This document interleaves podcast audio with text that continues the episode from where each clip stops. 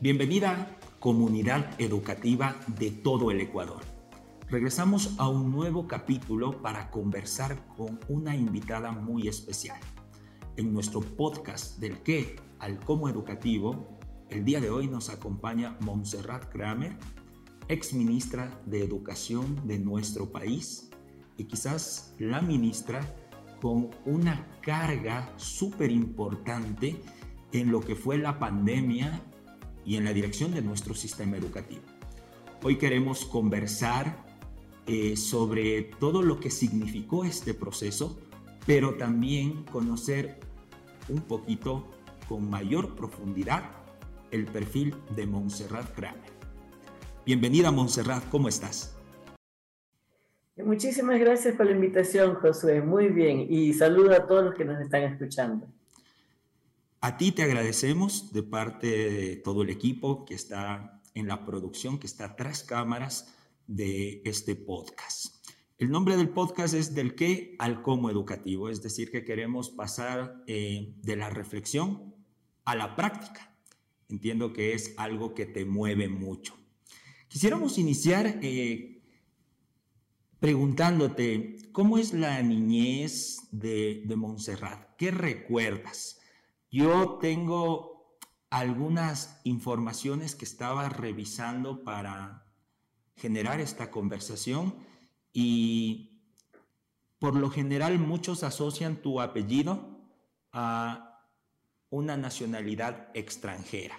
Pero claro, los seres humanos somos eh, el resultado de varias fusiones, ¿no? Y nuestros padres quizás viajan, eh, se producen procesos migratorios, pero que al final eh, no, no necesariamente identifican que hemos nacido o somos de otro lugar. Cuéntanos, eh, ¿cómo se conocen tus padres? ¿De dónde son? ¿Cómo, cómo se desarrolla la niñez de Montserrat? Gracias, José. Bueno, sí, en efecto, eh, soy fruto de una serie de migraciones, como tú dices. En mis padres, mi apellido paterno, Creamer, es un apellido que más bien tiene ascendencia americana y antes de eso irlandesa.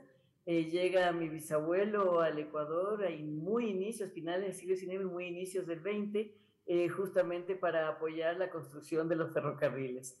En el caso de mi segundo apellido, y, y por supuesto mi línea de mi padre materna es ecuatoriana, eh, y te estoy hablando de mi bisabuelo, quiere decir que ya mi abuelo y mi padre son ecuatorianos, más la línea materna de mi padre. Y en el caso mío de mi madre, eh, mi abuelo paterno, en cambio, es de origen español, también llega al Ecuador en, en inicios del siglo veinte eh, y se radican aquí y se casa con ecuatoriana, mi abuela materna es ecuatoriana y por ende mi madre y mi padre son ecuatorianos. Yo, en, ellos se conocen acá, el día de su matrimonio exactamente viajan a Venezuela, se radican en Venezuela hasta que fallece mi papá en mil novecientos ochenta, tuvieron siete hijos, todos nacimos en Caracas, Venezuela, y todos eh, tenemos la doble nacionalidad por ser hijos de ecuatorianos. Y por lo tanto es nacionalidad de nacimiento según la Constitución cuando tienes padres ecuatorianos.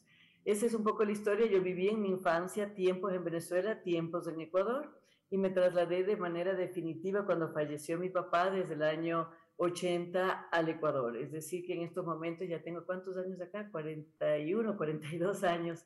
En el Ecuador, mi marido es ecuatoriano, tengo cuatro hijos ecuatorianos, mis dos yernos ecuatorianos, y así y así. Correcto. ¿Qué recuerdas de, de estos momentos de, de viajes entre Ecuador y Venezuela? ¿Qué recuerdas de Venezuela? Yo, tengo una, yo tuve afortunadamente una infancia muy feliz, afortunadamente, llena de cariño. Eh, somos siete hermanos, lo cual te hace pensar en una gran familia en la que tienes chances en aquel entonces todavía de jugar en jardines, árboles, perros, barrio, bicicletas, patines, etcétera. Tengo esos lindos recuerdos, como también a veces de la vida rural eh, del Ecuador. Y, y en definitiva lo que te puedo decir es que cuando yo salgo de América Latina, me siento muy latinoamericana. Yo le tengo muchísimo cariño a Venezuela, tengo unos hermosos recuerdos, tengo muchas amistades de Venezuela, no familia, pero sí muchas amistades de infancia que conservo hasta el día de hoy. y por la diáspora que estamos viviendo. Cada vez que voy a viajar pregunto cuál de ustedes está en tal lugar o en tal otro, y siempre nos encontramos y nos damos un abrazo como que no hubiera pasado un día, a pesar de que no nos hemos visto a veces diez, veinte, treinta años. Eh, amo el Ecuador, por supuesto, porque mis padres, como vivían en Venezuela, añoraban su país, y tú sabes que cuando uno está fuera, incluso hasta idealiza su país de origen. Por lo tanto, yo tengo un cariño profundo al Ecuador, y tengo aquí, como digo, viví en mi infancia y también desde hace cuarenta y dos años con una intensa vida personal y familiar y profesional. Eh, así que, en conclusión, me siento... Son dos países, sobre todo Quito, Caracas, que son las ciudades que más he vivido. Son diferentes, las dos hermosas. En los dos he sido muy feliz, y más bien siento muy fortalecido mi espíritu latinoamericano. Definitivamente, a pesar de sus diferencias, creo que tenemos mucho más en común que en diferente. ¿Recuerdas alguna comida en especial de Venezuela cuando eras niña que, que te gustaba disfrutar? Por supuesto, la famosa yaca, la arepa. ¿Cómo no? Y hasta el día de hoy desayuno arepas. Hasta el día de hoy. Arepa porque me encantan, me parecen muy sanas, es harina básicamente integral, eh, y la puedes rellenar de muchas cosas, me encanta. Y la yaca, imposible olvidarse. Tú sabes que los recuerdos de comida de la infancia, los olfatos, los sabores y la música es algo que creo que te marca totalmente, ¿no? Y lo recuerdas toda la vida emocionalmente. ¿Y la yaca qué es? Yo no he probado la yaca. La yaca, no me preguntes con mucha exactitud exactamente cómo hacen la masa, ajá, pero está rellena de gallina con un poquito de granos, eh, y se la envuelve en una hoja como de plátano, y es un plato delicioso. Así, con ingredientes exactos, no me preguntes, porque siempre la disfruté muchísimo y nunca la preparé yo directamente porque todavía era muy joven. Una vez que tu papá fallece, en los ochenta regresas al Ecuador. ¿Qué significó la muerte y cómo lo afrontó tu familia? ¿Y por qué regresaron de Venezuela a Ecuador en estos viajes que eran continuos, ¿no? ¿Qué, qué, qué, qué pasó que se decidió finalmente volver a radicarse ya de forma definitiva, entendería yo, en, en Ecuador nuevamente? Cuando mi papá fallece, mi familia, como te digo, estábamos todos todavía viviendo en Venezuela. Yo era universitaria, estudié comunicación social en, en Caracas hasta los veintiún años, eh, y era una familia bastante unida. Cuando fallece mi papá de golpe, de manera muy súbita, a los cincuenta y cinco años, que es una edad bastante joven, uh-huh, y ahora lo veo muy, muy joven porque es, yo ya le he sobrepasado nueve años, por lo tanto me parece que murió, falleció muy joven. Mi mamá quedó viuda a los cuarenta y nueve y tenía siete hijos. El mayor de nosotros tenía veintiséis, el menor once, éramos muy seguidos, y como te digo, si bien Venezuela, nosotros amábamos Venezuela, fuimos muy felices allá, pero la familia estaba básicamente en Ecuador. Por lo tanto, una vez que fallece mi papá, eh, mi mamá decide retornar al Ecuador con, a su familia, a su país, y volvimos los siete eh, completos acá, ninguno se quedó en Venezuela. Así que seguimos teniendo muchos nexos, pero de amistades y cariño y afecto. Y al llegar acá, lo primero que hice fue estudiar filosofía, terminé comunicación social, dejé en Venezuela. ¿No terminaste y, la carrera ya? Eh, te, no terminé con el título, egresé y justo ya estaba en todos los planes de acabar cuando en eso sucedió este cambio abrupto. ¿Cuántos años tenías eh, en ese entonces? ¿Perdón? ¿Cuántos años tenías? Yo tenía veintiún años. veintiún años. veintiún años, y cuando llegué acá al Ecuador... Eh, Empecé, como había estudiado comunicación social, vi un aviso alguna vez en el periódico que decía se necesita periodista y locutora para televisora, para Gamavisión en ese momento, uh-huh, y con Diego Oquendo, y me presenté y Diego Oquendo me, me dio la oportunidad. Así que esos fueron mis inicios en el periodismo en el Ecuador. Trabajé diez años en periodismo con Diego Oquendo, luego con Polo Barriga, luego en Teleamazonas, en la campaña Monseñor Leonidas Proaño. diez años de intenso periodismo que me permitieron mucho conocer todo el país en todas sus dimensiones. Cuando hice la campaña Monseñor Leonidas Proaño, bueno, y acabé filosofía al mismo tiempo. Eh, cuando hice la campaña Monseñor Leonidas Proaño, me, me enamoré de la educación, porque obviamente tenía que recorrer todo el país viendo cómo estaba la campaña de alfabetización. Esta campaña se dio en el ochenta y nueve. Más increíbles. Perdón, José. Esta campaña se dio en mil novecientos ochenta y nueve, entiendo que fue la primera campaña de alfabetización. mil novecientos ochenta y nueve con, con el gobierno de Rodrigo Borja.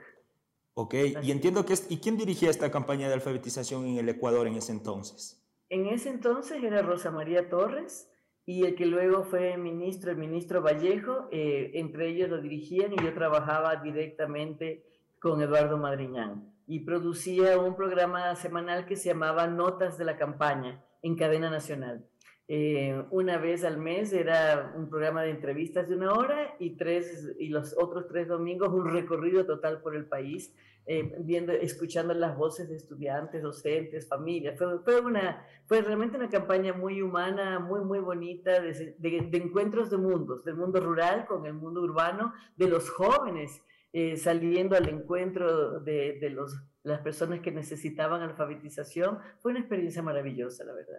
Okay. Y ahí cambié de comunicación a educación. Para ese entonces ya yo tenía tres niños y obviamente los tres niños me exigían ya una decisión de si iba a seguir en comunicación recorriendo el país o si ya me quedaba más tranquila. Eran tres niños pequeños, así que eh, además de que me fascinó la educación, me dediqué a partir de allí, desde hace treinta años, al, a, a la educación por completo. Uh-huh. eh, fui profesora de bachillerato, eh, saqué dos maestrías en educación para, para realmente ser, tener mucha más expertise y dominio eh, académico de lo que estaba haciendo ya. Y después, eh, con la teoría de aprendizaje a lo largo de la vida, uh-huh. eh, ahorita tengo sesenta y cuatro, pero a los sesenta y dos terminé un doctorado en educación en la Universidad Autónoma de Madrid. Yo considero que, que la vida no tiene necesariamente edad, tienes motivaciones, tienes búsqueda de, de respuestas a cantidad de inquietudes y hasta que la máquina dé, adelante. Yo quiero regresar un poquito para atrás y una vez que, que acabas de egresar en comunicación y que eh, yo siempre valoré porque tienes una gran experiencia con los medios de comunicación, porque justamente eso se evidenció cuando más adelante hablemos de tu paso por la política, eh, siendo la primera voz de la educación en el Ecuador y atravesando un proceso bastante complicado como fue eh, los primeros meses de la pandemia, quizás la situación más fuerte en el Ecuador. Pero antes de aquello, tú regresas a Ecuador y te enamoras en el marco del periodismo de la educación. Pero ¿por qué decides estudiar filosofía? ¿Por qué de comunicación a filosofía? Porque si bien son llego, similares en su campo, ¿no? En las humanidades, sí. Pero ¿por qué no continuaste con, con la carrera de comunicación? Eh, bueno, intenté. En ese momento la homologación de carreras era muy difícil. En ese momento la que ofrecía esa carrera era la central. No había tantas oportunidades en las universidades, recordemos. Uh-huh. Las universidades también han cambiado muchísimo en cuarenta años en su oferta académica, se han flexibilizado los sistemas, etcétera. Pero en ese momento eh, acudí a la central, que era la que tenía periodismo y comunicación social, y no me homologaron absolutamente ni una materia, absolutamente ninguna. Nos dijeron bienvenida, pero desde cero, primer año. Entonces dije, bueno, la verdad, como no sé exactamente entre un futuro incierto, porque aquí ya viene un poco después de lo que vamos a hablar de la pandemia, uh-huh. pero la costumbre ya a enfrentar futuros inciertos, cambios drásticos, que más bien te enriquecen y que dices, ok, entonces ahora ¿qué voy a vivir? Dije, algo que siempre me ha fascinado es la filosofía. Voy a aprovechar en estos momentos de cambio a estudiar lo que siempre he querido, más allá de lo profesional o, o de qué voy a hacer con eso. Y amé estudiar filosofía, fue una época de oro porque había mucho a favor nuestro, había mucho exilado político de las dictaduras de Argentina, de Chile, eh, y en ese sentido tuvimos profesores en la Universidad Católica espectaculares a nivel latinoamericano. ¿Recuerdas alguno, alguno de esos profesores que te hayan impactado? Eh, Arturo Roy. Eh, eh, perdón, Arturo, sí, Arturo Roy, y tenía, bueno, y ahorita justo que me preguntas, se me olvidó el otro, tenía todos mis profesores, eran eminencias en, en la filosofía latinoamericana, fue una época maravillosa, ya me voy acordando a lo largo de la... Y esto de la filosofía, ¿cómo impactó en tu vida? En la línea política, eh, tenías profesores con, con qué tendencia, ¿no? Y cómo tú en esa época, eh, que era una época... Eh, de cambios, de transformaciones en el mundo y que vivías en el escenario de los exilios políticos, las revoluciones que venían de Europa, que se daban en el continente. ¿Cómo era esa Montserrat joven de esa época universitaria? Claro, y me acordé en otro nombre de un profesor que yo amaba, que era el doctor Agoglia, re, lo recuerdo como el maestro, era todavía la época de los maestros, donde el maestro te inspiraba, donde el maestro, nosotros bajábamos, y cómo era esa época, yo la recuerdo con muchísima nostalgia, porque era la época en que los jóvenes nos reuníamos en la cafetería de la universidad a solucionar los problemas del mundo, y a discutir, pero con muchísimo respeto, y más bien con mucho ánimo. No había esta polarización que entonces tú no me gustas porque piensas así, tú asado y tú eres el opuesto que yo. No, poníamos problemas en la mesa y discutíamos y nuestros maestros se sentaban con nosotros y nos hacían sentir que nuestros criterios valían la pena. Eh, ellos, por ejemplo, este doctor Agoglia, que, que, que me fascinaba y era un intelectual increíble, él, por ejemplo, era más bien de una tendencia peronista. Eh, sin embargo, sus clases, sus cátedras, estaban siempre fundamentadas por la verdadera academia, nos despertaban curiosidad intelectual, lecturas, analizábamos desde varias perspectivas, jamás puedo decir que hubo un sesgo marcado, como te digo, ni polarización.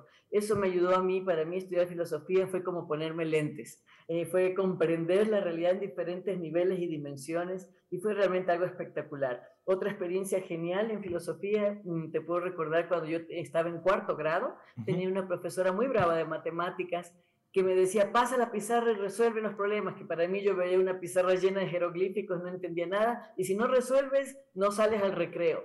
Pánico, entonces por supuesto no resolvía, no salía al recreo y le cogí odio a las matemáticas. Cuando entré a filosofía, tenía lógica matemática, y entendí la matemática y la filosofía más explicada que incluso con el lenguaje normal nuestro a través de la lógica matemática. Lamenté muchísimo que nuestros profesores de matemáticas no nos pudieran dar esa dimensión tan espectacular que tiene la matemática para comprender toda la realidad y el propio universo y la resolución de problemas. Pero eso fue filosofía para mí.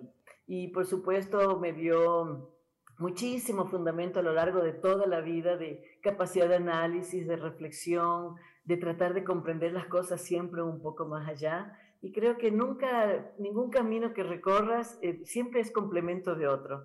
No creo que porque te vas por un camino u otro, en el, en el caso de los estudios, eh, te separas de algo, sino que siempre sumas, ¿no? Uh-huh.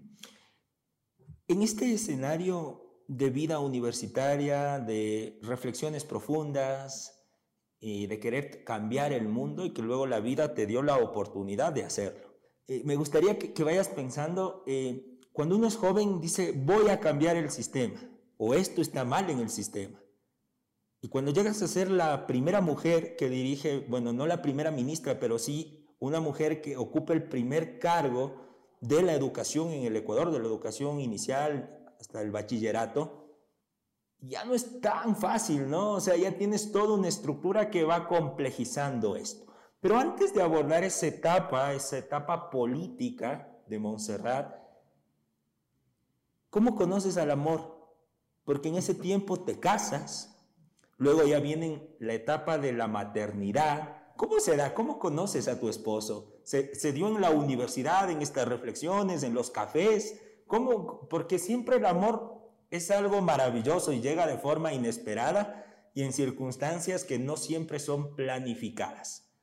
Sí, tal cual. Eh, ya una vez que ya me acostumbré a los cambios, todo era cambio en mi vida en adelante, todo ha sido cambio y le perdí el miedo al cambio, lo cual siempre fue maravilloso. Y cuando tenía aproximadamente dieciocho años, que todavía vivía en Venezuela, uh-huh. algún día una gitana en la calle me agarró la mano y obviamente no me dejé leer mucho más, pero al instante que me agarró la mano me dijo, no te casas con el novio que tienes ahorita, te casas dentro de unos años con un hombre llamado Antonio. Me reí, por supuesto, y ya seguí mi camino.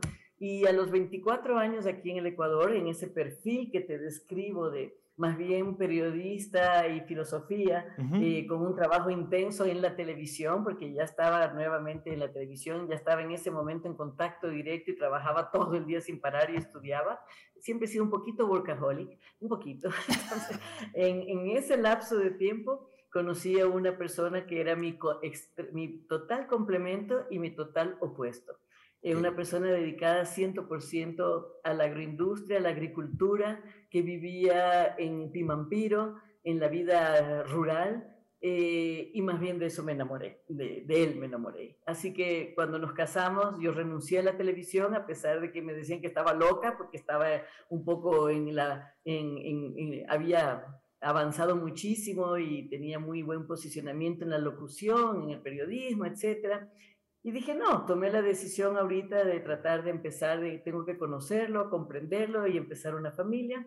Me fui a vivir a Pimampiro eh, y allí más bien, como todavía no había ni siquiera televisión, ni siquiera las casas tenían todas todavía baños y demás, eh, me fui a la única estación de radio que había y les dije que por favor me permitan sentarme a conversar en la radio todos los jueves tarde, así que armé un programa de radio eh, que lo hacía con un equipo de la escuela de Pimampiro. Ahí empecé a tener contacto con la educación y armábamos radionovelas históricas de la vida de Bolívar, de diferentes personajes, entrevistábamos a personas del pueblo, etcétera. Ya Pimampiro ahorita es una ciudad muy bollante, hace cuarenta años era una ciudad muy muy pequeña. Eh, y fue otra etapa felicísima de mi vida, eh, y allí nacieron mis hijos, mis primeros tres hijos. Después nació una cuarta hija, okay. Pero allí nacieron los tres primeros y duró uh-huh. cinco años hasta que mi primera hija ya empezó eh, formalmente la escuela en Quito. ¿Qué, qué, qué, qué anécdota para, para divertida y para miedosa en un escenario? O sea, ¿le adivinó la, la divina? O sea, la divina dijo, va a ser Antonio, y fue Antonio. Y fue Antonio. Y aparte de eso, nunca sabré si es destino, si matrimonio mortal del cielo baja, o si, me, o si subconscientemente me marcó el nombre y busqué el único Antonio que conocí, ya no lo sé. Y decisión radical. Salir decisión radical y tengo y, cuarenta y formar un años hogar. De matrimonio, ahora en noviembre, eh, cosa que ya en estas épocas también es un poco extraña. Sí, y cuatro hijos y, siete, y seis nietos van a hacer la sed. Y tú siempre tuviste el sentimiento de la maternidad, porque ahora también es como que las nuevas generaciones tienen un poco más de cuidado, ¿no? Yo conozco inclusive personas que no desean tener hijos. ¿Tú dijiste desde joven, quiero ser madre? ¿O fue algo pues que se fue encontrando en el exactamente camino? No estaba exactamente, incluso cuando nos casamos, mi marido era un poco mayor que yo, me refiero a treinta años, que en ese entonces era mayor, ahorita. ¿Tú tenías cuántos? En, ¿A qué edad te casaste? veinticuatro y el treinta. treinta, seis años de diferencia. En ese momento era una edad más que normal, ahorita seríamos jóvenes, pero bueno, en ese momento era normal. Eh, no, yo no lo tenía en mente, mis hijos, él sí, pero obviamente en el momento que empezaron a nacer, para mí, para mí fue algo maravilloso. Eh, nunca me hice mucho problema al respecto y, y realmente obviamente comprendo, comprendo que ahora y para mí sí es algo, lo fui aceptando y, y descubriendo obviamente con el tiempo, hace años, el hecho de que una mujer diga, a ver, quiero o no quiero un proyecto de vida en el cual yo soy madre o no. En mi, en mi época no era realmente algo que te sentabas a pensar. No, no estabas obsesionada pensando en hijos, pero era como parte del ciclo natural, ¿no? Era, era algo lógico. Y lo que sí te puedo decir es que una vez que nacieron mis hijos y una vez que me casé, para mí siempre la familia sí fue prioridad. Yo tuve una infancia feliz y lo hice gracias a que tuve una familia unida y obviamente quería ofrecerles lo mismo a mis hijos porque estoy absolutamente convencida que cuando tú tienes de niño mecanismos psicológicos y emocionales sólidos, puedes pasar lo que sea en el resto de tu vida que tú tendrás con qué responder. Y si quieres, en eso me he sentido cuando, es algo que dejo ahorita entre paréntesis, pero es algo que lamento terriblemente de ver que los niños, por ejemplo, ahorita estén viviendo lo que están viviendo. Creo que son las verdaderas víctimas de estos dos años que vamos a cumplir en marzo de la pandemia, ¿no? En todo el sentido de la palabra. Cuéntanos de tus hijos, ¿cómo son? ¿Qué hacen? Eh, ¿Cuántos años tienen? ¿En dónde viven? Son cuatro hijos, ya eres abuela. Es, es, es toda una felicidad cuando tú dices, ya soy abuela, y lo dices, pero lo dices orgullosa. Eh, cuéntanos un poco más de, de tus hijos. Tengo cuatro hijos, ya la mayor, increíblemente, yo la sigo viendo como una niña, por supuesto, pero tiene ya treinta y nueve años. Eh, y tiene tres hijos, ella vive fuera en este momento. Eh, mi yerno también es una persona maravillosa, la familia ha crecido con mis dos yernos. Mi, mi segundo hijo es varón, tiene treinta y siete, va a cumplir treinta y ocho. Él es muy, muy parecido a mí en muchas cosas, eh, un poco de idealismo, un poco soñador, eh, hace videos, hace, es muy, muy, muy, muy lleno de, de recursos, de, más bien creativos. Eh, está casado, tengo una linda nuera, pero también no, no quieren ellos, por ejemplo, no quieren por el momento hijos, uh-huh. Es su decisión, así como la primera tiene tres. La tercera va a nacer la cuarta niña, todas mis nietas son mujeres, eso es algo que hay que aclarar. En mi familia hay un predominio de mujeres. Eh, mis nietas son, obviamente lo dice una abuela, pero son hermosísimas porque están desde los mm, tres años hasta los catorce, ya nace la séptima. Y son edades maravillosas, como bien lo debes saber, obviamente, una edad maravillosa. Y mi cuarta hija nació ocho años después de la última, tiene veintiocho años, y es la única que vive con nosotros ahora temporalmente. Todos los días me anuncia que ella mismo se va de la casa, respeto. Y, y creo que lo maravilloso de ser mamá ha sido educarlos de, respetando a que cada uno es absolutamente diferente al otro. Y han tomado sus caminos y, y dejarlos volar, ayudarlos a volar. Excelente. Y en este sentido, tu primer trabajo, ¿recuerdas tu primer trabajo? Quiero conectar, porque entiendo que viniste de Venezuela, de comunicadora, tienes una facilidad increíble de transmitir, eso ya es la experiencia de muchos años, pero ¿cuál fue tu primer trabajo? ¿Tu primer trabajo fue de unir a Gamavisión y, y empezar una trayectoria en la comunicación? ¿O, o cómo, cómo fue tu primer trabajo? Mi primer trabajo era a los dieciocho años en Caracas, cuando yo estudiaba al mismo tiempo comunicación social. Estudiaba comunicación social desde las seis de la tarde hasta las once de la noche y en la mañana era encargada de la unidad de prensa de la Galería de Arte Nacional en, en Caracas, Venezuela. Pero en una época de oro de Venezuela, eh, también fue otra época espectacular y yo pensé que me iba a dedicar realmente a eso. Eh, era una época en que la galería quería enviarme a prepararme en estudios de video, etcétera, etcétera, que eran las nuevas tecnologías que recién se iniciaban. Eh, yo hacía toda la, la parte mediática de, y de relaciones y, y de artículos de arte, de lo que sucedía en la Galería de Arte Nacional, como te digo, en una época donde Venezuela estaba muy abierta a, a los mejores artistas del mundo, nacionales, internacionales, etcétera. Así que fue una experiencia espectacular. Pero, como te digo, también en mi vida ha primado mucho lo emocional, así que cuando sucedió este cambio familiar no dudé en ningún momento en seguir a mi familia y venirnos a Ecuador. Y apenas llegué acá empecé mi carrera en televisión, primero con Diego Oquendo como locutora y reportera y después con Polo Barriga eh, como locutora y reportera, y después tenía un programa en vivo en Teleamazonas que se llamaba Amenidades, que también fue una excelente experiencia cuando ya regresé de Pimampiro, aparte del programa de radio Pimampiro, y después la, la cadena, la campaña Monseñor Leonidas Proaño. Esos fueron así mi, mi primera reencarnación en comunicación. Tú te llevas con Rosa María, con Raúl Vallejo, eh, ¿son amigos? O sea, los respeto mucho, por supuesto, los conozco, trabajé en ese momento, yo era, eh, ellos dirigían toda la campaña, pero la verdad no he tenido una continuidad de contacto y relación. Cada uno cogió caminos diferentes y no nos ha tocado volvernos a encontrar, simplemente más bien yo trabajaba bajo la dirección de ellos, así que yo los conozco más a ellos que ellos a mí. Correcto. Eh, ¿qué te enamora de la educación? Eh, la campaña de, de Monseñor Leonidas Proaño en el ochenta y nueve tiene mucha influencia de Paulo Freire. De hecho, Rosa María Torres prologa un texto de Freire que, que tiene muchas ediciones, actualmente se sigue reimprimiendo, el prólogo lo hace Rosa María, fue gran amiga de Freire.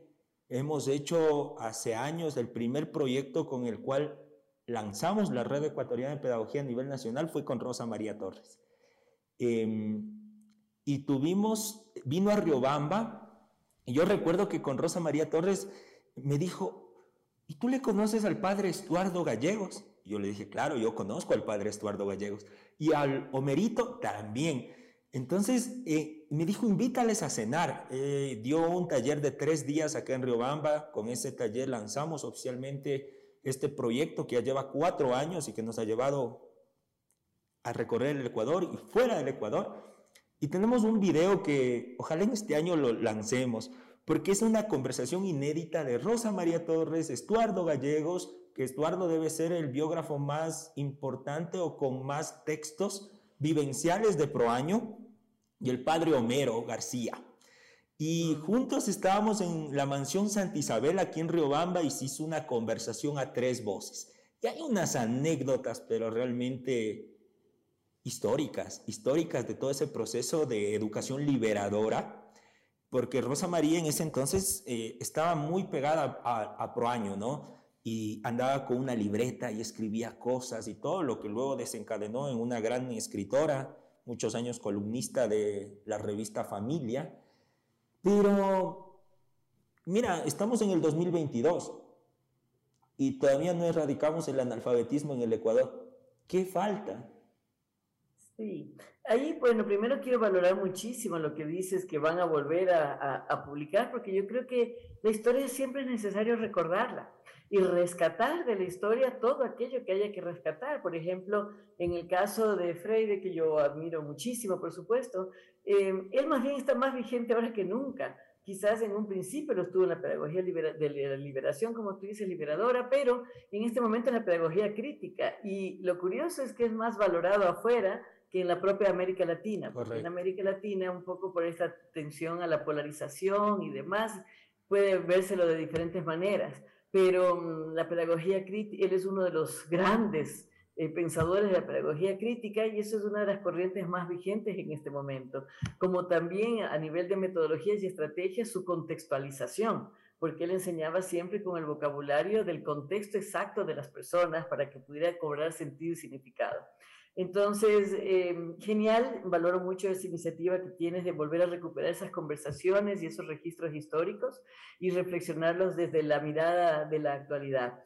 ¿Y por qué? Sí, es una pregunta que yo realmente me hago mucho, eh, en el sentido que sí, se ha luchado muchísimo y se ha disminuido el nivel de alfabetización en el país, eh, pero sin embargo yo creo que el país debería tener mejores indicadores en educación, en comprensión lectora, por ejemplo, y otros indicadores de, de educación. Y sí, la pregunta es ¿por qué? Porque sí se han hecho serios esfuerzos y serias inversiones. ¿Por qué no lo logramos? ¿Qué pasa? Me atrevería en una de las posibilidades decir que falta mucha más continuidad de las políticas públicas con base a evaluación, es decir, tienes objetivos claros, ir monitoreándolas, ir timoneando sobre la marcha, qué cosas funcionan, qué cosas debes dejar, qué cosas mejorar y qué cosas conservar, eh, y creo que eso no lo hacemos, siempre estamos como arando en el mar, y eso ha perjudicado muchísimo Eh, los diferentes ámbitos, pero entre esos la educación. Es una de las causas que yo veo clarísimas,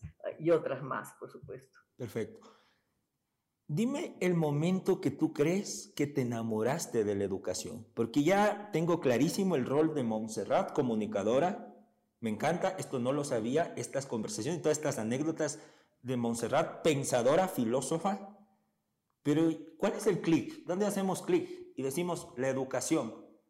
Porque eso va a ser determinante en tu vida, Montserrat. O sea, quizás muchos te van a recordar y eres parte de la historia porque fuiste ministra de Educación, que es un cargo de muchísima responsabilidad. Cuando dices, la educación es la vía, por aquí podemos hacer algo por el Ecuador. Sí, fíjate que fue precisamente, como te decía, en la campaña de alfabetización. No fue a través de la universidad, eh, no fue a través de la educación formal, fue descubriendo cómo la educación podía realmente, justamente con la influencia de un Paulo Freire, etcétera, liberar, porque cuando en la campaña de alfabetización los recorridos que tú haces es a, a los rincones de la patria, absolutamente a todos, y, y descubres Ecuador adentro y las esperanzas de las personas y ver esas miradas que cobraban luz cuando se alfabetizaban. Yo no me quiero imaginar lo que se debe sentir ser analfabeto totalmente, en este momento ya menos mal, el indicador es muy bajo, pero ¿cómo te vas, cómo te movilizas, cómo todo si eres analfabeto? Y verles esa, el cobrar esperanza, el poder tener un futuro con solamente la alfabetización es algo que para mí fue una motivación absolutamente intrínseca, más aún viniendo de la filosofía y más que te digo que me ayudó a poner como lentes para comprender la realidad y después ver que la educación es precisamente ese camino concreto, aterrizado para la transformación de esa realidad. Ok. El clic está claro. Nada es casualidad en esta vida. ¿Y cómo empieza tu, tu vínculo, tu gusto, tu práctica en la política? Diego Oquendo, yo te comento que yo estudiaba en Quito cine, en el INCINE, y tuve la oportunidad de compartir con la última hija de Diego Oquendo, con la más jovencita. en ese entonces fue mi compañero, y claro, yo le decía, oye, yo admiro mucho a tu papá y quiero sus libros. No tenía plata para comprar los libros, entonces ya un día en la graduación hicimos un curso en el INCINE y presentábamos el documental que hicimos, el cortometraje, y fue Diego Oquendo y me trajo el libro, y ahí tengo el texto eh, de Diego Oquendo con una dedicatoria, y yo siempre he escuchado Radiovisión, eh, me parece una radio fantástica con un contenido distinto en el Ecuador. Y claro, Diego Oquendo tiene sus claroscuros, un hombre polémico, y está bien, está, es, es, es bueno, no tiene su personalidad, un hombre que se ha ganado el periodismo. Antes escuchaba, me dormía escuchando Radiovisión, el noticiero en la noche ya por, por el celular. No he vuelto a escuchar a Diego hace muchos años, lo admiro, lo respeto, tiene una gran trayectoria y es un hombre político. Yo creo que es político, Diego, que es un periodismo político. ¿Cómo te fuiste tú enamorando de la política? ¿Te viste algún día en la política? Sabes que realmente no. Eh, a ver, quizás tal como se entiende la política. Con esto lo que quiero decir es que justo desde la filosofía, tú sabes que cuando se estudia Aristóteles, Aristóteles dice que ninguna persona que no esté involucrada, que no sea política, porque está involucrada con la polis, que es lo que ahorita llamamos educación para la ciudadanía, no es una persona ética. Es decir, que cualquier persona que se considere ética era una persona política, pero por sus aportes a la polis. Lo que a mí nunca me... En ese sentido he sido siempre política, profundamente política, pero en el sentido de politizar las situaciones, politizar mis posturas al máximo, eh, nunca he sido favorable a eso, porque siempre creo que hay que, en las, en los puntos de vista, hay que permanecer escuchando diversos puntos de vista, eso te hace ir siendo flexible y demás, y por lo tanto no me ha gustado. Obviamente tienes tendencias, claramente, Eh, pero le he tenido un poquito de recelo a ese tipo de actitud que se le llama política, uh-huh. Esa forma de hacer política. Antes, no de, antes de, del gobierno de Lenin Moreno, ¿tú ya tuviste propuestas de estar en el escenario político en primera línea? Porque claro, puedes estar pública, en puestos de dirección, pero no tan visibles. Es, es que esta es otra cosa, diferenciamos la función pública de la política. Eh, en ese sentido, eh, yo trabajé en el Ministerio de Educación del dos mil diez al dos mil trece, y cuando era ministra Gloria Vidal, y fui asesora para la creación de la Universidad Nacional de Educación, y fui subsecretaria de Fundamentos Educativos y Desarrollo Profesional. Yo conocía el ministerio adentro, pero no hacíamos política en el ministerio en ese momento, en realidad para nada. Eh, trabajábamos muy técnico y profesionalmente, eh, tratando de reformar los currículos, generando estándares de calidad, el programa CIPROFE, la Universidad Nacional de Educación. Fue una época muy rica en la generación de proyectos y cimentando las bases, que más bien ahora tuve la oportunidad muy curiosamente de consolidar muchas de ellas.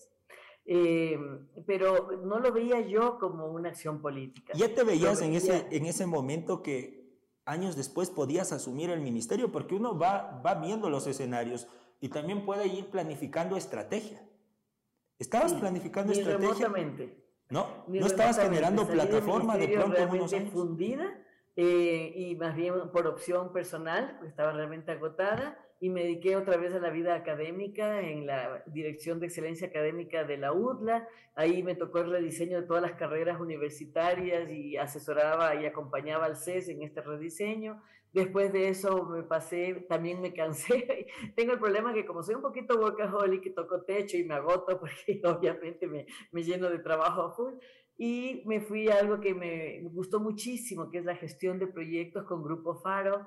Entonces fui directora de educación de Grupo Faro, implementando comunidades de aprendizaje en el país, y eso me parece un trabajo muy humano. Me motiva y me alimenta mucho el trabajo en territorio de contacto humano.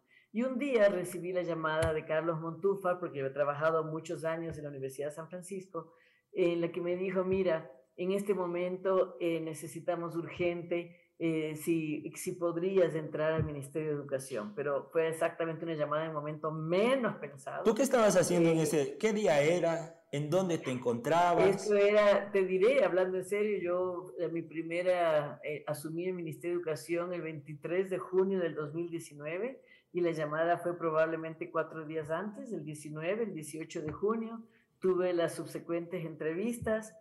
¿Con quién te entrevistaste? ¿Cómo es el proceso? Mira, yo nunca he ejercido la función pública. ¿Y, y con, con quién te entrevistas? Cuando, o sea, te llama un, bueno, una persona cercana al gobierno. ¿Cómo, cómo, cómo es este proceso para las personas que, que están escuchando? Porque es todo enigmático, ¿no? Luego ya asoman en los medios y, y, y luego ya el perfil de la persona. Pero ¿cómo es ese proceso previo para ser ministra de Educación? Yo creo que hay diferentes razones por las que te pueden llamar. Como tú bien decías, hay personas que hacen carrera en la función pública y tienen estrategias para ir llegando. Eh, hay otras personas que son convocadas por, por la parte, por su experiencia profesional. Hay otras personas que por afinidad política o económica. En mi caso fue estrictamente profesional.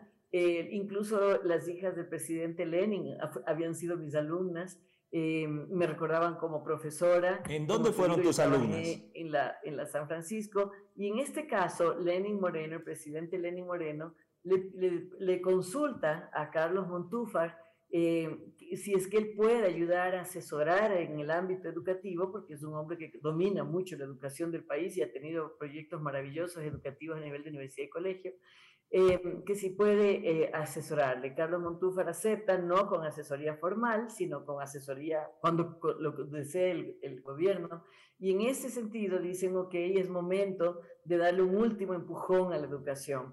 Eh, ¿qué, ¿Con qué equipo trabajamos? Y ahí es cuando viene la llamada de Carlos Montúfar, con el que hemos tenido excelentes relaciones de todo, de afecto y de, y de mucho respeto y profesionales. Claro.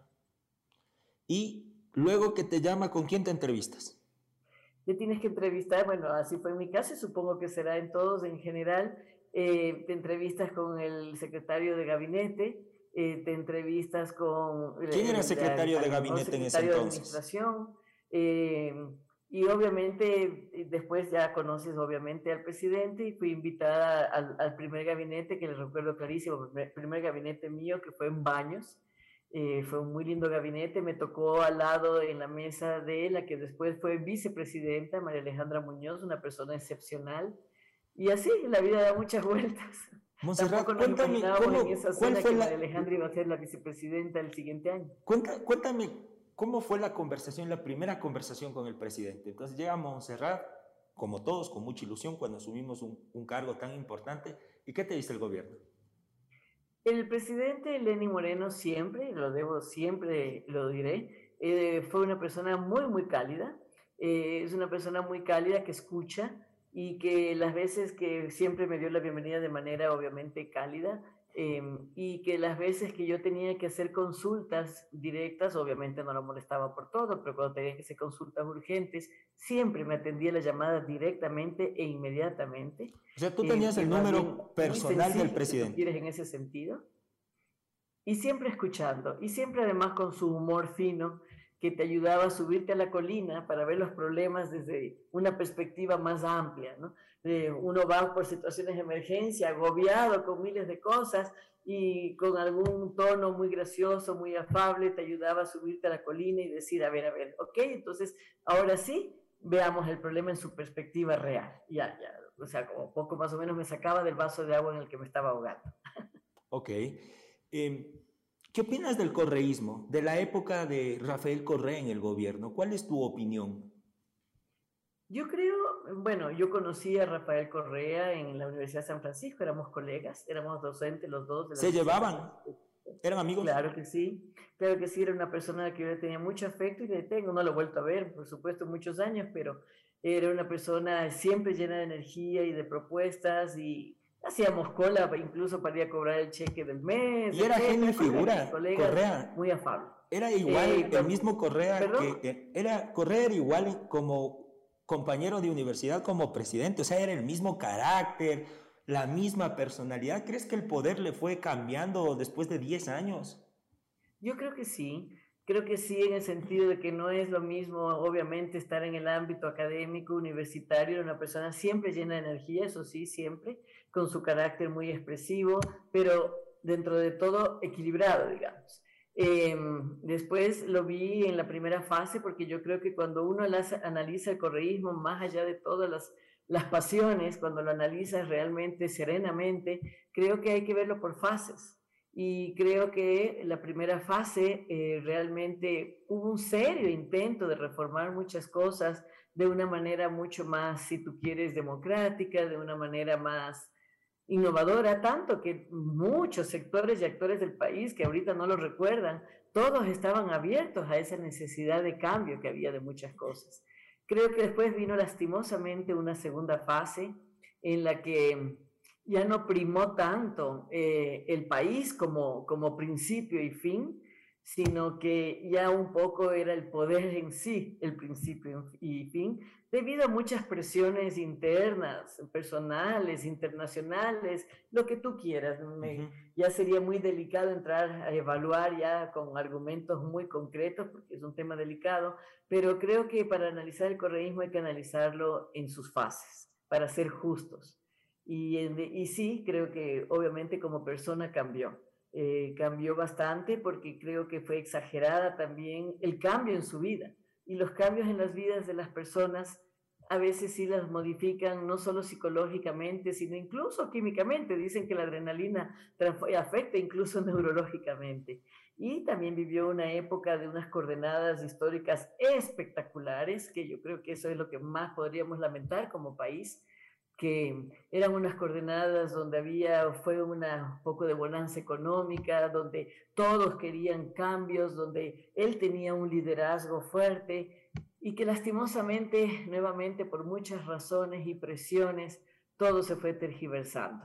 Eh, pudo haber tenido, creo yo, un desarrollo que hubiera llevado al Ecuador a lo mejor a, a un paso mucho más adelante. Yo veo al correísmo igual desde la misma perspectiva que tú, me parece bastante racional. Una primera etapa de cuatro años de transformaciones, de modernización del Estado. Estaba como que muy obsesionado con su genealogía, con Alfaro. No sé por qué todos los líderes últimamente se obsesionan, ¿no? Así como tuvimos un Chávez muy obsesionado con, con Bolívar. Aquí tuvimos un Correa muy obsesionado con, con Alfaro. Creo que hay que encontrar referentes, ¿no? Y creo que el referente de él con el cual conectó su trascendencia, no sé, o, o la campaña comunicacional que los Alvarado querían proyectar era Alfaro. Pero sí me parece interesante la modernización. El registro civil, las instituciones públicas, sí le han dado mayor agilidad, es innegable. Proyectos emblemáticos como la U N A E, en el cual estuviste en la comisión gestora. El Ecuador tenía una deuda pendiente. En otros países como Colombia, eh, Argentina, Brasil, ya habían universidades pedagógicas, y en el Ecuador no había una institución pedagógica, que fue, creo que, un proyecto hermoso la U N A E. Yo tengo mucha amistad con, desde el principio con Freddy, después de Freddy con Estefos, estuve en la transición de Rodrigo Mendieta, ahora con Rebeca Castellanos. Bueno, he vivido muy, muy, muy de cerca el, el proyecto U N A E y, y claro. Y luego, ¿por qué hago esta referencia? No sé si recuerdas la época de Alfaro. El, el proyecto alfarista se destruye internamente porque generan dos vertientes, Plaza Gutiérrez y Alfaro. ¿No, no crees que pasó lo mismo con Correa Moreno? Y tú, que fuiste amiga del uno, ministra del otro, y que tienes una visión interna y que conoces a los dos personajes históricos, a los dos presidentes, ¿tú crees que la revolución ciudadana se acabó por ego? ¿Tú crees que este proyecto político se fracturó en lo interno y que sucedió algo tal cual como, como, este, como esta obsesión de Correa de, de referenciar tanto a Eloy Alfaro? ¿Tú crees que hubo traición en el gobierno? Yo creo que... lastimosamente un proceso, porque creo que cuando se pensó en Lenin Moreno para la presidencia, eh, era una especie de justamente reconocer que hacía falta una transición a un gobierno que tenga continuidad, pero que tenga mucha más como eh, un diálogo más democrático con el país. Uh-huh. eh, volver a recuperar ese ambiente un poco más democrático, más conciliador, eh, más armónico, si se quiere. Y creo que esa era una visión clara que tenían cuando, cuando sucedió el cambio y la transición. Eh, sin embargo, una vez eh, dado el cambio, a veces hay mucha injerencia de personajes y de factores que hacen que, ir estando el uno afuera, el otro adentro, eh, que se pueden generar serios malentendidos y serias eh, tergiversaciones, y llamarlo tanto como traición me parece demasiado fuerte, uh-huh. porque es algo bastante más complejo que simplemente cortar una cinta o una relación romántica donde eh, tú y yo y hay una traición de por medio. Aquí había muchos componentes de por medio, muchos actores y personajes y sectores que cada uno puso su grano de arena y cada uno jaló la cuerda. Eh, y en ese sentido, yo sí creo que fue muy positivo el camino que el presidente Lenin Moreno tomó, en el sentido de decir, bueno, qué pena esta tensión con todo lo, el, el, la, si se quiere, fragmentación o ruptura del proyecto del que él venía, pero es necesario que el Ecuador siga adelante, es necesario seguir con la idea original De, de, de un diálogo democrático, de conciliación, de armonía y seguir adelante. Eh, y en ese sentido, obviamente, creo que eso no fue muy entendido por las diferentes partes. No, no sé, no sé, porque como te digo, yo llegué de ministra y totalmente enfocada profesionalmente al ministerio, no realmente con una labor política, y por lo tanto no sé exactamente, ni siquiera tuve nunca conversaciones a fondo para entender esa fase. Pero es así como, como lo veo desde afuera, viendo todas las, las diferentes etapas. ¿Tú crees que la historia es ingrata con, con Moreno? Porque terminó el periodo con una popularidad baja. Sí, no, yo totalmente creo que así como el correísmo, hay que evaluarlo, como te digo, por fases, y hay mucho que reconocerle y aprender muchas cosas, muchas que criticar y muchas que dejar a un lado, como los procesos históricos, pero creo que es momento de que Ecuador evalúe y analice seriamente la historia, porque el que no hace un inventario histórico y no tiene una memoria histórica, es muy difícil que siga adelante dando pasos acertados. Y en ese sentido pasa lo mismo con el presidente Lenin Moreno. Yo creo que el presidente Lenin Moreno hizo realmente algo muy positivo para el país, y creo que en este momento no lo logramos ver, como no logramos ver todos los recientemente, los dos gobiernos anteriores, eh, y creo que con el tiempo será muy valorado el presidente Lenin Moreno. Perfecto. Sí, concuerdo contigo. Quizás eh, se tiene que dejar enfriar un poco el escenario para poder analizar con una mayor perspectiva y sin pasiones los procesos históricos. Y estamos eh, en transición, ¿no? Creo que ahora estamos en un gobierno de derecha y después quizás de unos años vamos a poder ver qué ha sucedido en cada uno de los gobiernos y las tendencias. ¿Recuerdas tú algún ministro de educación en el Ecuador que te haya agradado su trabajo, su gestión? Bueno, en realidad eh, no, no estaba muy involucrada con lo que hacían los ministros, muy curiosamente estaba muy metida en mi mundo, eh, pero sin embargo valoro mucho la gestión de Gloria Vidal, con la que yo trabajé eh, del dos mil diez al dos mil trece. Me parece que ella tenía una visión justo muy, muy, muy profesional de la educación, no la politizó jamás, eh, más bien una visión muy, muy seria, sentó las bases para varias reformas. No le interesaba el protagonismo, no le interesaba mucho la imagen, sino realmente trabajar mucho puertas adentro. Fue una gran escuela. Mm, me parece que también en el caso de Vallejo fue muy valioso el tema de que logró el plan decenal. Eso es la primera iniciativa que hemos tenido de continuidad en las políticas públicas y que deberíamos haberlo seguido teniendo, no, no, no se ha seguido, pero creo que eso fue muy valioso, por ejemplo, de su etapa. Eh, así que yo creo que cada ministro ha ido poniendo su grano de arena, pero considero que eh, lo que más falta hace en estos momentos, y sobre todo en ámbitos como educación, es continuidad. Digo una continuidad no pasiva, una continuidad de evaluación permanente, pero una continuidad con objetivos claros de la política pública, porque la educación no es más que el cambio de mentalidad colectiva, desde los más niños a los mayores, en todos los ámbitos. Entonces, por lo tanto, la mentalidad no se cambia en horas, ni en días, ni en un año, ni en dos años. La, la, la verdadera mentalidad y los saberes, la comprensión del mundo y las actitudes ante el mundo, toma tiempo. Y en eso creo que tenemos que insistir. Perfecto. En el correísmo y en el morenismo, no sé si concuerdes conmigo, pero sí es una gran, más, sobre todo en el correísmo, todo el proceso de transformación de cambios que vivió la educación superior fue exponencial. Fue de cero a diez. Universidades que se cerraron, estándares que se empezaron a exigir en las universidades, instituciones que se crearon. ¿Por qué quizás este mismo proceso no se vivió con la educación media? ¿Qué, qué pasó? Porque en el Ecuador yo creo, mi visión, que las autoridades ven a la educación en partes. Entonces dicen, bueno, esta parte hay que cambiarla, y es la educación superior. Pero tú no puedes llegar a tener estudiantes que se adapten a los cambios de la educación superior que en la actualidad se están gestando cuando el sistema medio no ha cambiado. ¿Qué pasó con Vidal? Después de Vidal, ¿quién siguió en el ministerio? Augusto eh, Espinosa y después... Patricio Espinosa fue... ¿Cuántos tiempo, años estuvo Patricio Espinosa? ¿Siete años? No. Cinco. El, el resto del gobierno, del dos mil trece al dieciséis.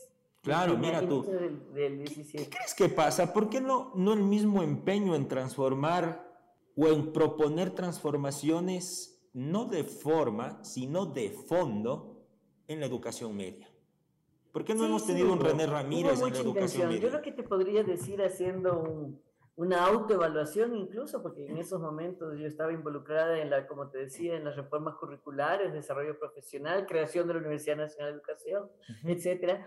Hicimos muchísimo, pero haciendo una autoevaluación creo que las políticas públicas vienen de arriba hacia abajo o de abajo hacia arriba. Lo ideal es que obviamente se junten y vengan de las dos partes.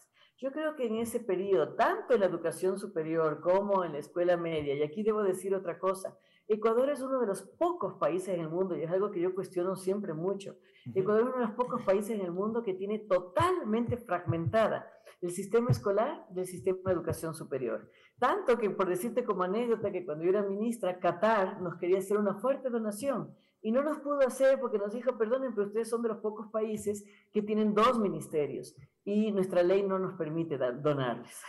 Ahí que ahí encuentro, digo que somos raros, y eso afecta muchísimo a la educación porque la articulación de perfiles, la orientación vocacional, la formación para los niños para la entrada a la universidad, el que la universidad reciba y se haga corresponsable de esa formación y la continúe, el que la educación, el sistema educativo debería ser con integralidad circular y se nutra a sí mismo. Ahorita lo hoy es jerárquicamente educación superior y la universidad en muchos casos está muy desconectada de la realidad y ve el sistema escolar, te hablo de las facultades de educación, ¿no? Uh-huh. Hay excelentes iniciativas en las facultades, pero también ves que lo ven como desde arriba al sistema escolar inferior abajo. Exacto. No solo más pequeño, sino inferior. Cuando yo pedí ayuda, muchísima ayuda en la pandemia, en las facultades de educación, que por favor nos ayuden con los niños de tutoría, con los docentes, apoyando a los docentes, etcétera. Era el momento, como pasó en todo, en muchos países, incluso Fernando Reimers hizo una publicación de Harvard, de cómo todas las universidades de muchos países corrieron al auxilio del sistema escolar, porque el sistema educativo es uno solo. En el Ecuador no. En el Ecuador no recibimos ese apoyo, recibí mucha crítica en algunos casos de las facultades de educación. Yo les decía, por favor, estamos innovando a toda velocidad, transformamos el sistema educativo gracias a la asesoría internacional eh, y de la cooperación internacional. Hubo maravillosas iniciativas de universidades. Eh, que nos dieron plataformas, que capacitamos a los docentes masivamente, eh, hubo una que otra iniciativa maravillosa de facultades, pero no como la integralidad del sistema, si, si me explico. Correcto. No estoy diciendo que todas las facultades, pero en los demás países fue lógico, fue lógico, viene una crisis, la universidad corre al socorro, incluso por decirte Piñeira, convocó a todas las universidades, les dijo, señores, facultades de educación, inmediatamente se juntan al Ministerio de Educación y reforman el currículo y lo priorizan con el Ministerio de Educación. En el Ecuador se mantuvieron los dos mundos separados. Entonces, con esto a lo que voy, y lo hizo solito el Ministerio de Educación, con asesoría internacional, de cooperación internacional.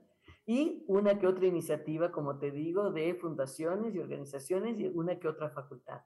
Eh, a lo que voy con esto es que lo que tú mencionas, creo que en el Ecuador hemos pecado también de, aparte de esta división de los dos sistemas educativos, que no gana ninguno de los dos y que ganáramos mucho si se unieran, eh, también de ser un poco tecnocráticos. Han venido muchas políticas públicas desde el escritorio, desde los análisis de expertos, Eh, sin ir necesariamente a territorio. Y creo que una de las ventajas de pandemia fue que pudimos priorizar el currículo yendo a territorio, escuchando a la gente, haciendo totalmente participativo a pesar de que había confinamiento total. eh, pero escuchamos lo, lo más posible y lo simplificamos lo más posible para que los gestores, que son los docentes, pudieran realmente entenderlo, porque nuestros currículos suelen ser en América Latina muy técnicamente buenos, pero pocamente, poco digeribles para el docente en todos sus ámbitos. Eh, y por lo tanto no lo logran implementar bien. Es otra de las razones por qué nuestros indicadores son tan bajos.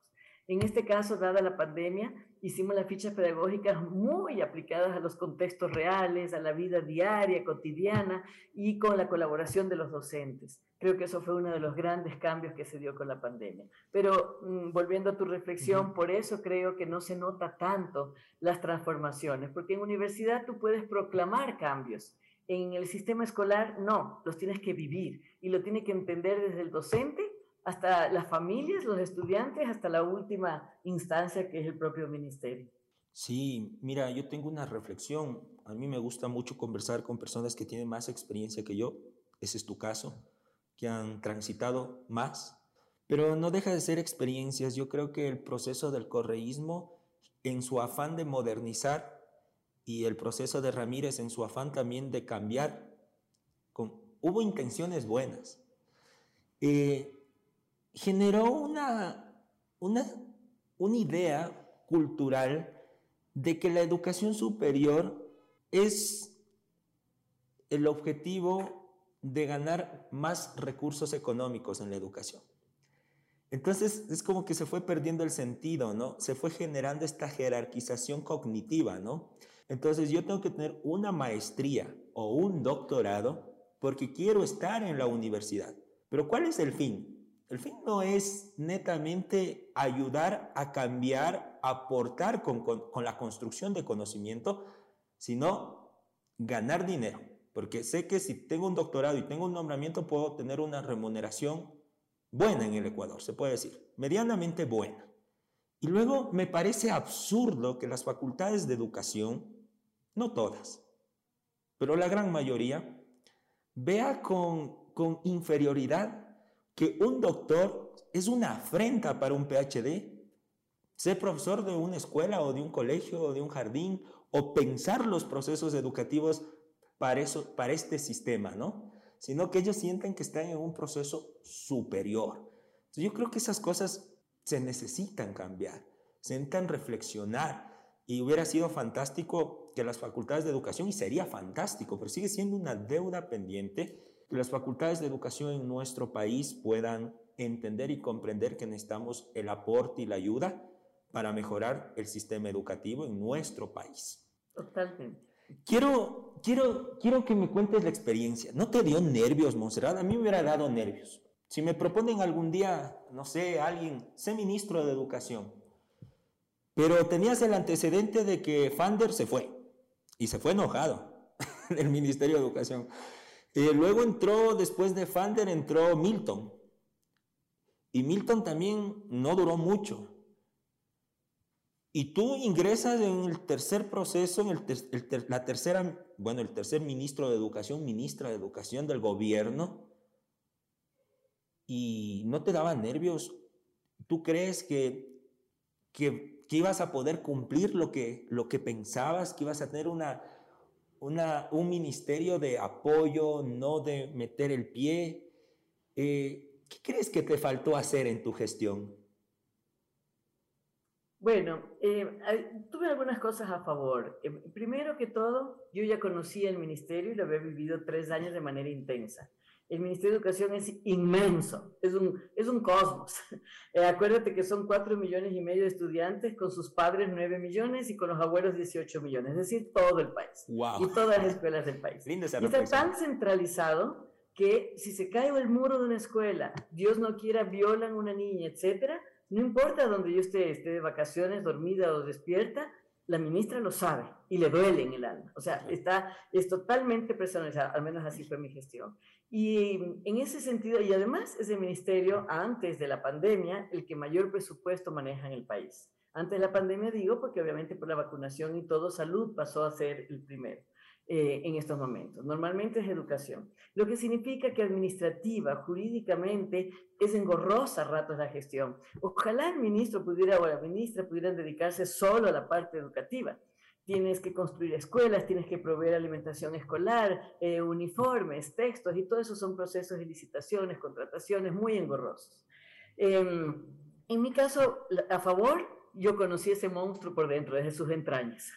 Eso fue muy... Otra cosa que tenía a favor es que he trabajado en todos los ámbitos de la educación. He sido académica, he sido profesora de bachillerato, luego académica, profesora formadora de formadores, en, coordinaba el área de educación de la San Francisco, luego rediseñé las carreras, luego eh, eh, gestioné proyectos como comunidades de aprendizaje, que es un hermoso proyecto.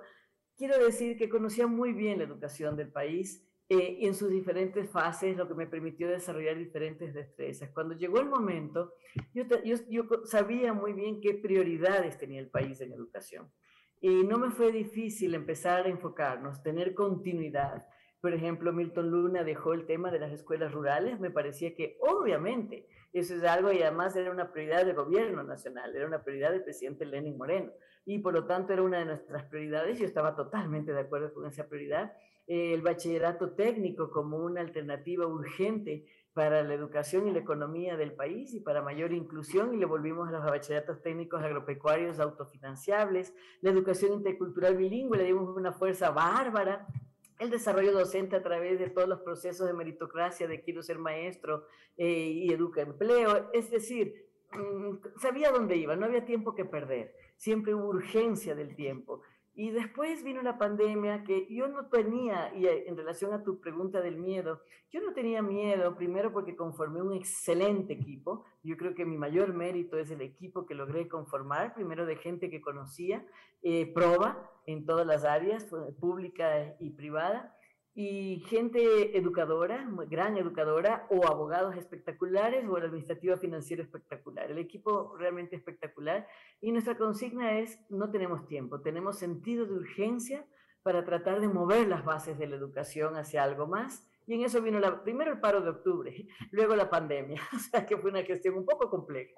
Eh, pero tuvimos permanente diálogo con todos los gremios, todos. Permanente diálogo, incluso aquellos que me insultaban todos los días y salían a quemar, y les decía, ¿les parece si cambian mi foto al menos? Porque yo estoy cansada de ver mi foto pateada y quemada y yo sonreída ahí en plena fogata. Les doy otra foto, cambiamos de foto, pero nos reuníamos igualito, quincenalmente, mensualmente, nos reíamos, dialogábamos, y acordábamos y cuestionábamos, y sabíamos el rol de cada uno. Eh, había cosas que disentían, respeto, obviamente, están desde el otro lado. Eh, y no tenía apego como tal, no era mi objetivo ser ministra, mi objetivo era poder incidir en algo en la educación, y sé que eso es muy difícil, y por lo tanto el sentido de urgencia, y el gran lema fue un día a la vez, y todo mi equipo nos movíamos con ese lema. Hoy vamos a dar lo mejor de nosotros mismos, humanizamos el Ministerio de Educación. Cualquier persona me escribía por chat, y eso lo puede decir mucha gente. Sí, es ver, es verdad, yo lo puedo decir, eras una ministra de puertas abiertas. Totalmente, y en territorio, permanentemente. Tanto que a veces me llamaban y me decían, hablo con la ministra de Educación, y digo, claro, me está llamando. Me dice, qué increíble, no se imaginan lo que costaba tener un, el lobby que había que hacer para llegar ministro, ministra, y el piso doce del ministerio era así como un búnker secreto. Decía, estamos en el piso doce, y mi despacho estaba siempre abierto, y la gente entraba y salía rápido resolviendo problemas. Creo que se humanizó mucho el ministerio, y ese era mi, mi, mi objetivo, porque he vivido experiencias fuera del ministerio, y sé que el ministerio cuando uno está fuera es un búnker, y, y creo que no hay derecho. El Ministerio de Educación tiene que ser el más humano y humanizante de todos los ministerios, igual que salud, son ministerios humanos, igual que bienestar social. Pero volviendo a la pregunta, temor, no, sí me dio nervios, por supuesto, un desafío, pero yo suelo tomar las decisiones muy rápidas y lanzarme, y con eso no tengo tiempo a tener miedo. Sí, soy, soy igual.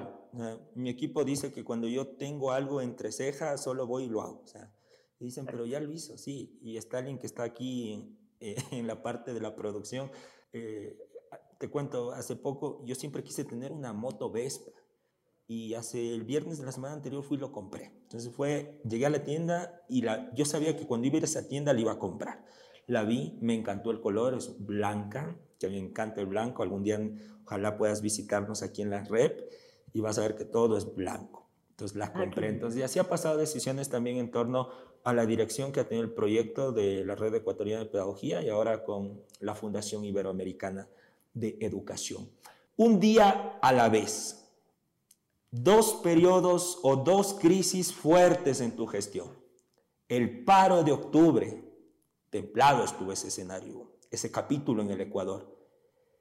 ¿Cuál fue la acción que tú tomaste en torno a educación en el paro de octubre? Las cosas solo se iban calentando, iban a empeorar. Cuéntanos cómo fue la visión, cómo es estar en el, ser ministra de Educación y enfrentar un paro, porque eso es como, como que, bueno, a todos los ministros o los ministros que han tenido algo, anécdotas que contarles, ha pasado que tienen paros en el Ecuador. ¿Cómo enfrentaste esto? Sabes que en ese sentido sí trabajamos bastante intersectorialmente eh, y nos, eh, llegábamos a acuerdos de cuándo abrir clases, no clases. Mantuvimos en total casi dos semanas cerradas las clases hasta que no haya seguridad y por nada del mundo nuestros niños corran riesgos o los jóvenes. Eh, y más bien te puedo decir que en ese primer paro, eh, quiero decir en ese primer motivo, eh, paralización que hubo, que era bastante fuerte, Eh, los docentes se portaron muy colaboradoramente, eh, colaboraron muchísimo, hubo mucha armonía. Quiero decir que simplemente eh, se cerraron las escuelas para que no haya problemas físicos mientras se calmaban las calles y las bullas, porque tampoco sabíamos exactamente qué, hacia, hasta dónde iba.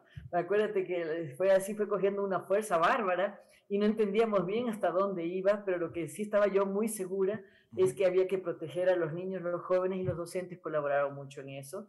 Eh, trabajamos ahí sí también incluso con las universidades en el, en, en el mismo matiz. Así que el paro de octubre más bien eh, te podría decir que no, no afectó y no incidió en, en romper en algo, fragmentar o afectar el proceso educativo. Y el segundo escenario, y escenario fuerte, ¿cómo, cómo tomas eh, la... Eh, y a todos creo que, que nos fue dando lecciones, ¿no? No creíamos que, porque nunca habíamos pasado, por lo menos eh, nuestra generación no había vivido una pandemia mundial. Eh, yo me acuerdo que estaba regresando de Cuba, me había reunido con la viceministra ya, estábamos generando proyectos, me bajé del avión un martes o un lunes. Un miércoles el país o un jueves el país se, se paralizó. Y cómo uno entiende que todo tu sistema está armado para lo presencial. ¿Cómo hacemos que ahora toda esa estructura, este cosmos de dieciocho millones, camine hacia lo digital? Y cuando en el Ecuador todavía tenemos deudas en la política pública de acceso a Internet, de infraestructura tecnológica, que recién nos poníamos a pensar o nuestra planificación como país estaba pensada en mejorar la infraestructura física, pero física primaria, dotar de espacios, de aulas, de sanitarios, de canchas, de coliseos. ¿Y cómo pasas esa transición? ¿Cómo lo tomaste? ¿No te sentiste en un momento frustrada y decir, wow, cómo vuelco todo un sistema o armo todo un sistema en línea? ¿Cómo fue ese proceso con tu equipo cercano que tomaron decisiones y cómo se fue adaptando sobre los meses? Bueno, lo poco asusta y lo mucho ablanda. Okay. Así que si recordamos la historia, se apagó la luz de golpe. No es que nos dijeron, verán, se van a cerrar las escuelas, si bien es cierto que a principios de enero del dos mil veinte... Eh, incluso como anécdota te digo que en diciembre viajé a Dubai porque nos invitaron de Dubai eh, a participar en un foro de docentes y, y fui, y obviamente la cuestión turística de ver la burka, todo, yo decía, qué increíble, qué cosa cultural tan diferente. Tres meses después la humanidad entera estaba con burka, o sea, esos son los cambios impredecibles de la humanidad. eh, Nos agarró totalmente de golpe y lo que hicimos en ese momento, la sierra estaba en clases, la costa no, la costa estaba finalizando porque era marzo, mediados de marzo, con exactitud del dos mil veinte. Eh, y lo que hicimos fue eh, dejar de que los docentes vayan volando a sus escuelas, cojan toda la información de sus estudiantes, teléfonos, eh, el tutor por área y demás, y que en adelante tenían la obligación de comunicarse a como de lugar, aunque sea una vez por semana, con sus estudiantes, para, mientras íbamos implementando los cambios, para ver cómo estaban, incluso si tenían problemas de salud, de, de cualquier tipo de cosa, porque estábamos entrando en una hecatombe que no entendíamos hasta dónde iba y sus alcances. Eh, en ese sentido, seguimos durante un mes eh, las clases, nunca paramos. Estuvimos clarísimos que la educación no se detiene por nada del mundo y sobre la marcha a toda velocidad nos abrimos acuerdos, alianzas. Hubo muchas manos extendidas, debo decirlo, de las empresas de tecnologías, de algunas universidades, del sector, de algunas partes del sector privado, de las organizaciones internacionales. Formamos un comité de cooperación internacional eh, fuerte que nos ayude y en ese sentido empezamos rápidamente a priorizar el currículo, a generar fichas pedagógicas, a enriquecer la plataforma educativa, programas de radio, programas de televisión, repartir textos, seguíamos con la alimentación escolar, eh, mientras íbamos viendo cómo cambiar el sistema de evaluación, que lo cambiamos entonces a portafolio, cómo hacer para mejorar los sistemas de información y que los docentes nos reporten semanalmente con cuántos estudiantes estaban contactando, qué dificultades tenían, etcétera. Pero creo que me, nos ayudó muchísimo la motivación de este equipo, Ajá. que realmente se portó con una mística increíble. Debo decir que la mayoría de los docentes de, del país, la mayoría, siempre hay un grupo que se resiste a todo tipo de cambio, pero la gran mayoría mostró una vocación y una mística increíble y sin querer romantizarlo demasiado, como alguna vez dicen algunos críticos, se iban personalmente de puerta en puerta, a caballo, en moto, en, en lo que sea, con tal de volver a ver a sus estudiantes y entregarles las fichas, ver cómo están sus familias, cómo están ellos. Eso realmente fue muy, muy humano, como te digo, muy humanizante. Y así fuimos perfeccionando, eh, flexibilizando el, el sistema, la normativa del Ministerio de Educación, generando las tres modalidades, pero no hubo un tiempo, no hubo un segundo para sentarse y decir, ¿y ahora? Eh, casi, casi, y de ahí venía la frase, adelante, adelante, un día a la vez, porque casi, casi se me venía la imagen bíblica de Sodoma y Gomorra, que todo atrás se derrumba, y si volteas a ver, te vuelves estatua de sal. No había tiempo, solamente había que ir hacia adelante y punto, y todos juntos. Lo único que estábamos seguros es que todo el mundo necesitaba mucho apoyo psicoemocional, eh, darse las manos y salir juntos de esto. No, no, para mí siempre fue una crisis humanitaria más que una crisis sanitaria. Y en ese sentido, bueno, ya estamos a dos años de eso y nos hemos acostumbrado a muchas cosas y todavía hay muchísimos desafíos pendientes. Cuéntame las anécdotas, porque debes tener tantas anécdotas como ministra en la pandemia. ¿Cuáles fueron esas anécdotas? Una buena y una no tan buena, una negativa, porque al ser una ministra de puertas abiertas y que tu teléfono lo tenían todos y que estuviste en territorio y que estuviste en el C O E y que tuviste que diseñar política pública totalmente nueva, porque no existía legislación, porque no habíamos experimentado una pandemia. ¿Recuerdas alguna anécdota que dijiste, valió la pena cada maldito segundo? Como aquí en la red decimos, es cuando nos pasa algo bueno, porque estar en, en proyectos educativos y que a veces golpeas puertas y no te escuchan, o que a veces vas al ministerio y la burocracia te come, y, y, y luego que algo sale y dices, valió la pena cada segundo. ¿Cuál fue una anécdota buena y cuál fue de esas anécdotas que tú dices nos hace falta crecer como humanidad? Anécdotas buenas, te puedo decir que en realidad, te digo, enriquecedoras, de esas como tú dices, vale la pena y tenemos que seguir con más fuerza y más fuerza. La veía en niños cuando iba a territorio y me recibía alguna alumna de ocho años, con una personalidad y una motivación increíble cuando estábamos tratando la primera fase de retorno en el área rural. Una personalidad me decía, buenos días, ministra, usted se sienta aquí, por favor, y yo le indicaré cuándo usted tiene que hablar. Entonces sientes ese orgullo y dices, estamos haciendo las cosas bien. Nuestros niños en el área rural, inclusive empoderados, eh, con, con gran desarrollo y personalidad y una autoestima mejor. Eh, y la esperanza de ellos, sobre todo algo que a mí siempre me... me angustió, que te digo, desde la alfabetización, verle en los ojos de ellos siempre la esperanza, que nunca pierdan la, la, la ilusión de poder so, tener sueños de un futuro, el futuro que ellos quieran. Y en ese sentido también en los docentes, en los famosos casos de docentes que vimos cuando ya venía el riesgo de abandono, que se disfrazaban de superhéroes y se ponían capas de superhéroes y así iban a rescatar a sus estudiantes y a llamarlos lúdicamente a que vuelvan a la escuela. Eh, realmente experiencias muy emotivas, experiencias dolorosas también, lastimosamente muchas, de esas dolorosas que te sientas un rato en silencio a llorar, a coger fuerzas y seguir. ¿Con qué, eh, con, ¿con qué experiencia dijiste, madre, eh, por qué estoy aquí? Que se suicida, una madre que era empleada doméstica, tenía tres niños, eh, empieza a ver el, el, el, la, la discusión dentro de la familia por cualquier tontera, el niño de once años, estaban confinados, obviamente estábamos en plena pandemia, y el niño se suicida de once años por el encierro, por la angustia, y la madre le manda un chat a la profesora y le dice, profe, mañana en la lista sáquele a mi hijo porque acaba de irse. Yo decía, qué cosa tan impresionante si nos diéramos cuenta de que para muchos hogares de alta vulnerabilidad, porque una madre sola que levantaba a sus tres hijos, la escuela es su alternativa. La escuela es aquella que le permite al niño justamente desarrollar todo el resto. Y lo primero que ella pensó en medio de su profundísimo dolor es escribirle a la profesora y decirle, mi hijo se acaba de ir, mañana ya no vuelve a clase. No sé si alguno de nosotros en una situación tan dramática lo primero que hiciera es escribir a la maestra del hijo.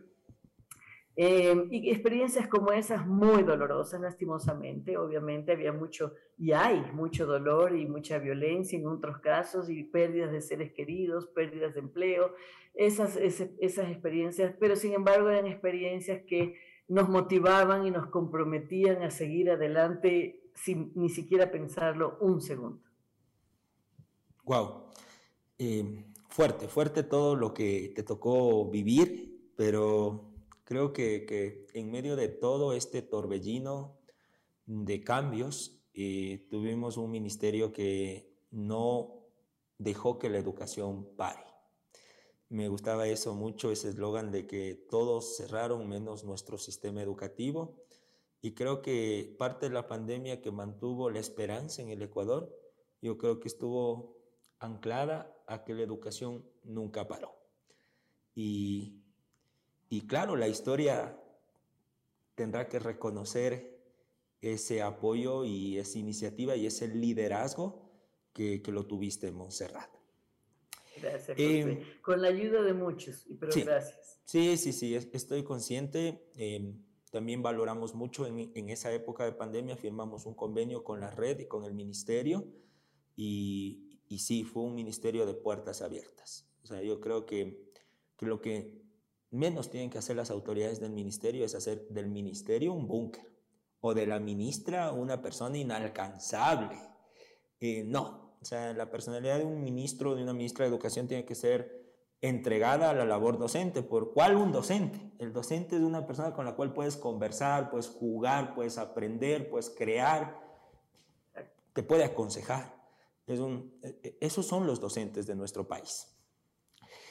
Una vez que culmina tu, tu periodo, que estaba próximo a terminar tu periodo en el ministerio, ¿qué crees que faltó? ¿Qué crees que, que se debería continuar? Bueno, afortunadamente sí veo continuidad en las líneas centrales, lo cual agradezco muchísimo y valoro muchísimo de la actual ministra María Brown, que además es una persona que estaba también preparada, ella conoce el ministerio por dentro, ha trabajado, era oficial de la UNESCO, también pasa al ministerio por vocación, porque finalmente estaba bastante más tranquila de oficial de la UNESCO, incluso con mejores ingresos, que entrar a, a toda esta... este torbellino que es el Ministerio de Educación. Eh, eso lo valoro muchísimo, como valoro el apoyo que le está dando el gobierno actual a, a la educación, y creo que hay mucha continuidad en las cosas esenciales. Desafíos por delante, muchos. Tenemos el gran, gran desafío de la nivelación de los chicos, de la atención psicoemocional, del retorno a clases, que de una vez por todas ya retornemos a clases, eh, mejorar los aprendizajes, mejor, eh, ponernos al día en todo el tema de, por supuesto, las diferentes modalidades, pero que no quede un niño fuera, frenar el abandono escolar que afecta tanto a cada, la calidad de vida de cada persona, de las familias y también del país. Entonces, creo que los desafíos ahora son otros, por supuesto, en el sentido de que no es la urgencia de la ya, a pesar de que seguimos en pandemia, pero sí es la urgencia de la consolidación de un nuevo mundo, de la consolidación de estar seguros de que en adelante todo es incierto, todo es cambiante y que la educación tiene que ser lo más flexible, actualizada, humana posible para todos los nuevos tiempos que se vienen. Como dice un gran pensador, Noah, él dice, ahorita básicamente la destreza cent- central es, son las habilidades emocionales, y es verdad, lo psicoemocional, que te ayude a vivir y a convivir. Y por supuesto los conocimientos desde otro abordaje experiencial, vivencial, con todo el apoyo de las tecnologías. Pero antes que las tecnologías nos devoren, porque esa es una de las amenazas con la inteligencia artificial y la neurotecnología, eh, hay una declaración de dos científicos que presentaron un reporte a la Casa Blanca, a todo el sistema de seguridad. El uno es de la Universidad de Columbia, el otro es de investigación de I B M, en el que les dicen, miren, de aquí a diez años, todos estaremos con una gorra y un dia, una diadema, hablando de neurotecnología, inteligencia artificial, en la cual la inteligencia artificial conectará el cerebro de las personas directamente a una computadora y completará su conocimiento, su pensamiento y sus sentimientos y su imaginación. Lo que quiere decir que no solo la educación pasa a ser híbrida, que ya lo es, sino que la persona pasamos a ser seres híbridos. Eso es, solamente escucharlo es bastante fuerte. El desafío claro. es, ok, se vienen cosas que no alcanzamos a dimensionar. ¿Qué hacemos para en este momento eh, poder flexibilizar al máximo y actualizar y humanizar nuestro sistema educativo? Completamente de acuerdo. Hay muchas tareas pendientes y después de esta conversación creo que una de las muy, muy pendientes es que no importa el gobierno, la tendencia, la política pública en educación tiene que tener continuidad para mejor. O sea, no importa quién llegue, de qué color sea, se tiene que incrementar los presupuestos en educación, se tiene que trabajar políticas de largo aliento, no que no me caía bien el que me antecedió, quito todo lo que hizo y empiezo de nuevo. Tenemos que eh, anclar el tema de comprender que el mundo cambió, definitivamente el mundo cambió y, y adaptarnos a los cambios, eh, unificar el ministerio y la política pública, ¿no? No tener dos ministerios, quizás en el organigrama sí, pero en cómo funciona y ver a la educación desde un todo, desde una integralidad. Valioso. ¿Qué hace una ministra después de salir de ese torbellino, de ese hecatombe, de no tener horario, pero no tenías horario, de no tener fines de semana, vacaciones, de esa vida intensa? ¿Cómo es ese parón? Así, ¡pum! Ni siquiera sueldo, acuérdate que hasta el sueldo no bajaron. Ah, sí, el sueldo y todo, o sea, ¿cómo el es? Sueldo. Sales de este torbellino loco, loquísimo, aparte en pandemia, y tienes ese parón. ¿Qué fue lo primero que hiciste cuando saliste del ministerio? Lo primero que hice fue salir al reencuentro de mi familia. Uh-huh. Sentía que puse mi vida en paréntesis dos años, prácticamente. Faltó un mes, un poquito menos, un mes exacto para cumplir los dos años. Y, eso, y es todo ese tiempo, obviamente, no tuve el contacto con mi familia que, que hubiese querido, como es lógico. Salí al reencuentro, eh, al reencuentro de mi vida, de todas mis otras facetas, que menos mal soy bastante polifacética, así que muchas facetas que recuperar. Y además de eso, en este momento, ya después de calmar las aguas, marcar cierta distancia para dejarle a la nueva ministra su propio eh, territorio, liderazgo, sello, estilo. Eh, y, y ella sabe que por supuesto cuenta con todo mi apoyo, porque yo creo que jamás un ministro saliente tiene que ponerse en contra del que entra, sino al revés, empujarle y apoyarle en todo lo que sea necesario con su experiencia. Eh, y en eso, en este momento estoy, como decía, retornando un poco a la academia, retornando a la investigación, a foros, paneles, contribuyendo en todo lo que sea posible con con mi experiencia, a veces contactos, espacios, tiempos en, en, en proyectos educativos, no solamente a nivel del Ecuador, sino a nivel regional. Pero estoy convencida nuevamente en este sentido de urgencia de que Ecuador tiene que urgentemente dar golpes fuertes eh, de cambio y transformación, consolidar transformación de la educación, como lo tiene que hacer también la región latinoamericana e incluso a nivel global. La educación tiene ya otra perspectiva. Correcto. Vamos a ir cerrando esta conversación apasionante. Hemos hablado de un montón de cosas, el tiempo pero ha volado, pero yo, yo lo he disfrutado muchísimo. Recomiéndanos un libro, Montserrat. Un libro. ¿Qué libro nos podría recomendar? Un libro cualquiera de literatura. Cualquiera, el que tú sientas que, que nos va a servir o el que te guste. ¿Qué libro nos recomendarías?